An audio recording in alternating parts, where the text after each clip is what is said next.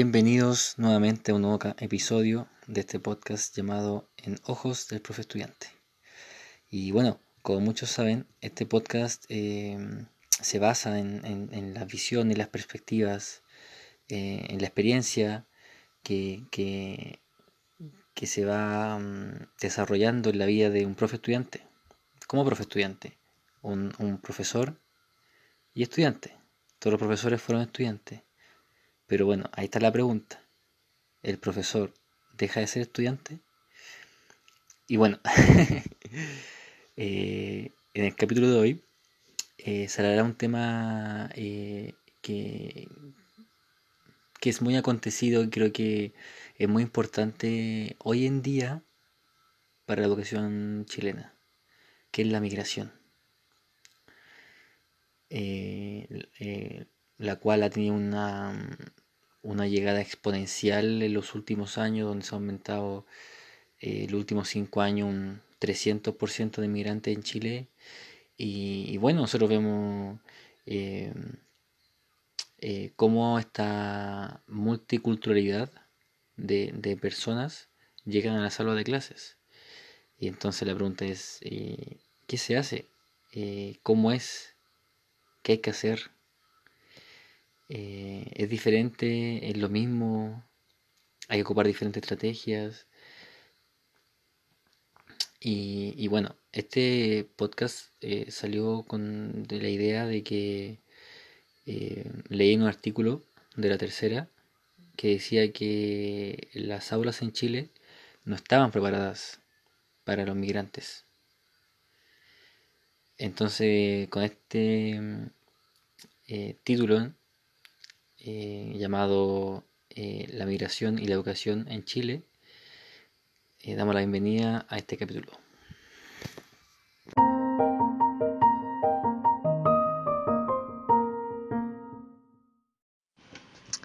Como venía diciendo, el tema de la migración en Chile ha sido un, un suceso que ha ganado mucha importancia en el último tiempo debido al, a, a la llegada, digamos, exponencialmente de migrantes a Chile.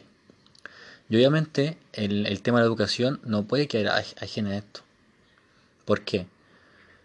Porque muchos niños, estos alumnos, eh, migrantes, eh, obviamente si llegan a Chile necesitan una educación de calidad. Y tenemos que entregarles la mejor educación y, la misma educación que los alumnos eh, de nacionalidad chilena.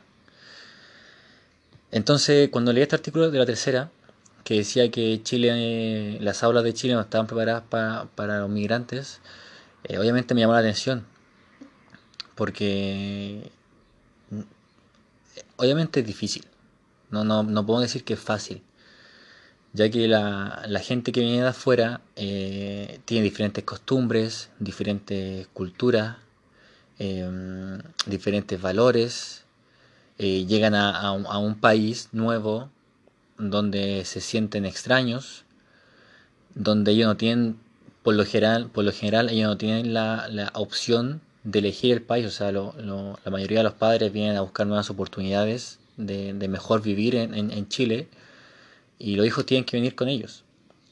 Entonces, para ellos es muy difícil, o sea, dejar la vida que tenían allá en su país, dejar a amigos, dejar eh, la cotidianidad, que, para algunos es tan a lo mejor llevadera o, la costumbre, digamos, de, hacer ciertas cosas, y llegas a un país extraño, eh, diferente a tu país, eh, personas diferentes, y, imagino, o sea, llegar a un colegio, conocer gente nueva, nuevos profes, nueva estrategia, nueva metodología, es, un, es un desafío para los migrantes. Eh, entonces, obviamente, nosotros como, como, comunidad escolar tenemos que hacer eh, lo mejor posible para hacer sentir a estos, a, estos alumnos eh, que, son parte, que son parte de esta comunidad. No, no porque sean de otro país van a ser extraños o van a ser ajenos a esta comunidad. tenemos que cuidarlos, tenemos que protegerlos, tenemos que guiarlos en este proceso que es muy difícil. Y, Y como leía que en, en este mm, noticia, la tercera en el diario, decía que pasa que los colegios no estaban como mm, adecuados a, los migrantes eh, y también los profesores. Entonces obviamente me pareció como extraño. Eh, porque yo, creo que, como dije, estamos claros que, es difícil porque al final también uno como profesor va, va a hacer la clase, digamos, siempre eh, de una forma y cuando llega un migrante va a haber que cambiar esa forma. ¿Ya? Y obviamente va a ser también un desafío para el profesor. Desafío para el profesor y para los alumnos. Entonces está el desafío, digamos, de, de, de, la comunidad escolar de, estar preparados para, para, la gente que viene llegando nueva de otro país. Yo en verdad yo nunca escuché que un alumno haya ido a Estados Unidos, haya ido y, se haya sentido mal, se haya sentido que, y que los colegios no hayan estado preparados para los migrantes. ¿Por qué Estados Unidos está preparado, por ejemplo, eh, para los migrantes y no Chile? ¿Por qué otros países están preparados para dar la mejor educación que ellos pueden darle a un migrante y no Chile? Y como decían en, en la noticia, pasa mucho con los profesores. Y y obviamente, o sea, eh, como también he venido diciendo en mis podcasts, uno como profesor siempre tiene que crear como lo mejor, el mejor ambiente en la sala de clase que favorezca el aprendizaje de todos los alumnos. Entonces, si uno como profesor eh, crea un ambiente donde haya confianza, solidaridad, respeto, no tiene por qué a un migrante hacérsele difícil en la sala de clases. No tiene por qué hacérsele difícil si nadie lo va a juzgar. Pero eso es lo difícil, obviamente. Eso es lo difícil hoy en día en Chile. Eh, luchar también con, con, con, lo que piensan los alumnos, con los valores que tienen los alumnos de la familia. Porque muchas veces el, profesor está en constante conflicto a lo mejor con, con los profesores, con, con, lo que los apoderados piensan sobre un tema. Y que obviamente eso se traspasa a los alumnos. Entonces es un trabajo en conjunto, o sea, uno Em, que siempre va a ser eh, algo transversal, que va a ser algo de los estudiantes, profesor, directores, los demás profesores y también los apoderados. Los apoderados cumplen un, rol fundamental en, esto, en, este punto para mí, para mí, en el tema de la, migración en Chile, eh, en la educación, la migración y la educación en Chile, para mí los padres juegan un rol fundamental en, en esto. Y no estoy hablando de los padres de, la, de migrantes, estoy hablando de los padres que viven en Chile, que son chilenos. Porque muchas veces se juzga a las personas que vienen de afuera eh, prejuicios y hablan, hablan esos prejuicios en, en, la, en, la, mesa, se lo dicen a sus hijos entonces, obviamente sus hijos van y replican estos pensamientos que sus padres tienen en la sala de clase. Entonces, es, muy difícil luchar contra eso. Entonces, es muy importante eh, el, apoyo eh, que, los padres, digamos, eh, le pueden dar, digamos, a, sus propios hijos, digamos, para que ayuden, digamos, a, los migrantes a que tengan y que se sientan igual que un chileno. Que, sientan que están aprendiendo igual que un chileno, que sientan que, eh, que son parte de, los estudiantes, que no, sean como, eh, eh, ah, el venezolano, el peruano, el brasileño, el argentino. No hay por qué no puedo descalificarlos, pero no porque nombrarlos, digamos, de acuerdo a, su país. Hay que nombrarlo de acuerdo a su nombre. Todos tenemos nombres, no tenemos países. Yo me, no me llamo yo chileno, yo soy Pedro. Entonces partir por cosas tan pequeñas que los hagan sentir a esas personas que son parte de la comunidad. Porque para ellos es muy difícil poder reinsertarse, digamos, perdón, en, este nuevo proceso que están viviendo. Imagínense para un, estudiante de, de, 13, 14 años que, está pasando un proceso, digamos, de, descubrir los sentimientos, de descubrir su cuerpo, del desarrollo social, afectivo, cognitivo, y que de, la noche a la mañana tenga que cambiarse de país. Imagínense esto. Creo que muchos hemos pasado por, por digamos, ya sea cercano de un familiar o, de algún amigo, que se cambió de colegio y la, el cambio fue traumático. Y que fue un cambio muy difícil para esa persona. ¿Por qué? Porque obviamente ellos están acostumbrados a tener su amigo, sus amistades, eh, la costumbre, eh, el sentirse parte, digamos, de ese colegio, eh, también de donde viven, y que un día para, para otro tengan que cambiarse de colegio, cambiarse de región.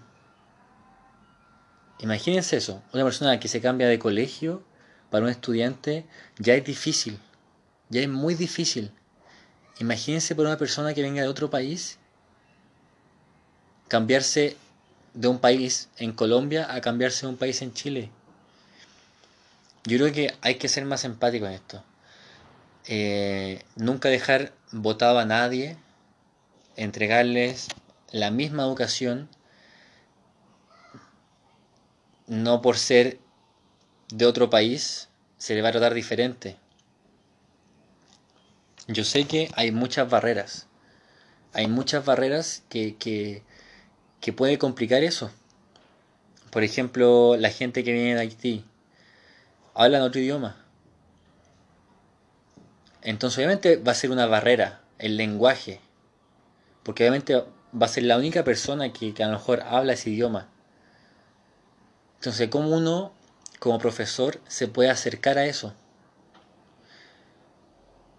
cómo hacerlo sentir parte, cómo hacerlo eh, entender, cómo hacerlo que, que, forje, digamos, esta, estas relaciones con los demás estudiantes y los otros estudiantes no la entienden. Entonces creo que eh, tiene que haber un proceso. Creo que no va a ser, no va a ser como que de la noche a la mañana eh, ya la persona pueda estar inserta en el, en el sistema educacional tiene que ser un trabajo tanto de padres como de, la, del mismo estudiante, de los demás estudiantes, de los profesores, para ayudarlo a que se sienta parte de la comunidad. Que, que el lenguaje no sea una barrera para que él se sienta excluido en, la sala de clase, excluido en los recreos. Organizar actividades, estrategias que, lo ayuden a, a sentirse incluido, donde tenga que, no sé, que, que, que, jugar con los demás compañeros, actividades que no tengan que ver con el lenguaje, que sean de otra forma, donde todos se den cuenta que todos somos personas. Uno puede pensar diferente, uno puede actuar diferente, uno puede hablar diferente, uno puede ser de otro país, puede tener otro tono de piel, puede tener el pelo largo, corto, pero siguen siendo personas. Y tenemos que tratar, digamos, de darle a estas personas la educación que se merecen.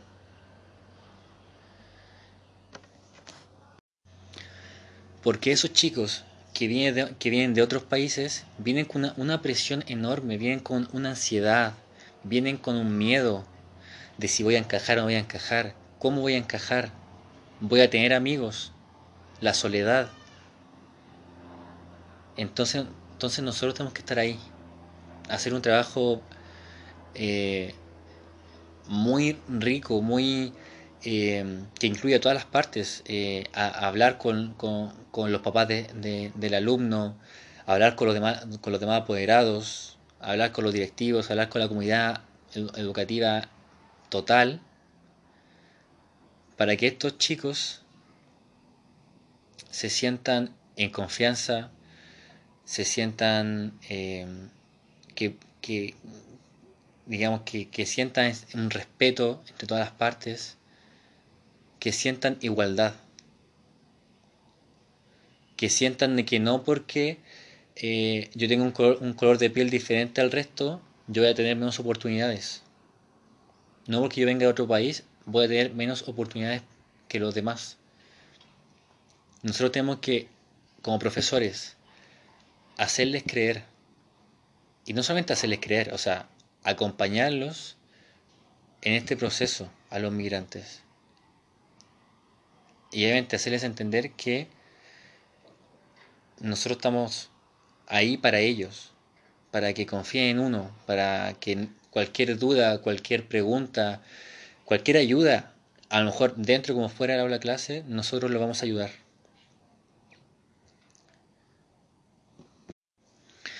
¿Y ustedes creen que Chile está preparado para, en tema de educación, para recibir a los migrantes? ¿Cómo, cómo creen ustedes que, se, que debería ser el proceso? ¿Cómo es hoy en día? Y además creo que es un tema que, va a seguir creciendo. Eh, que muchos migrantes van a llegar acá y nosotros tenemos que recibirlos con, la, con los brazos abiertos, con mente abierta y como dije del principio, darle una, una educación de calidad que se merezcan y acompañarlos en este proceso. Y lo más importante, que no se sientan solos en este proceso.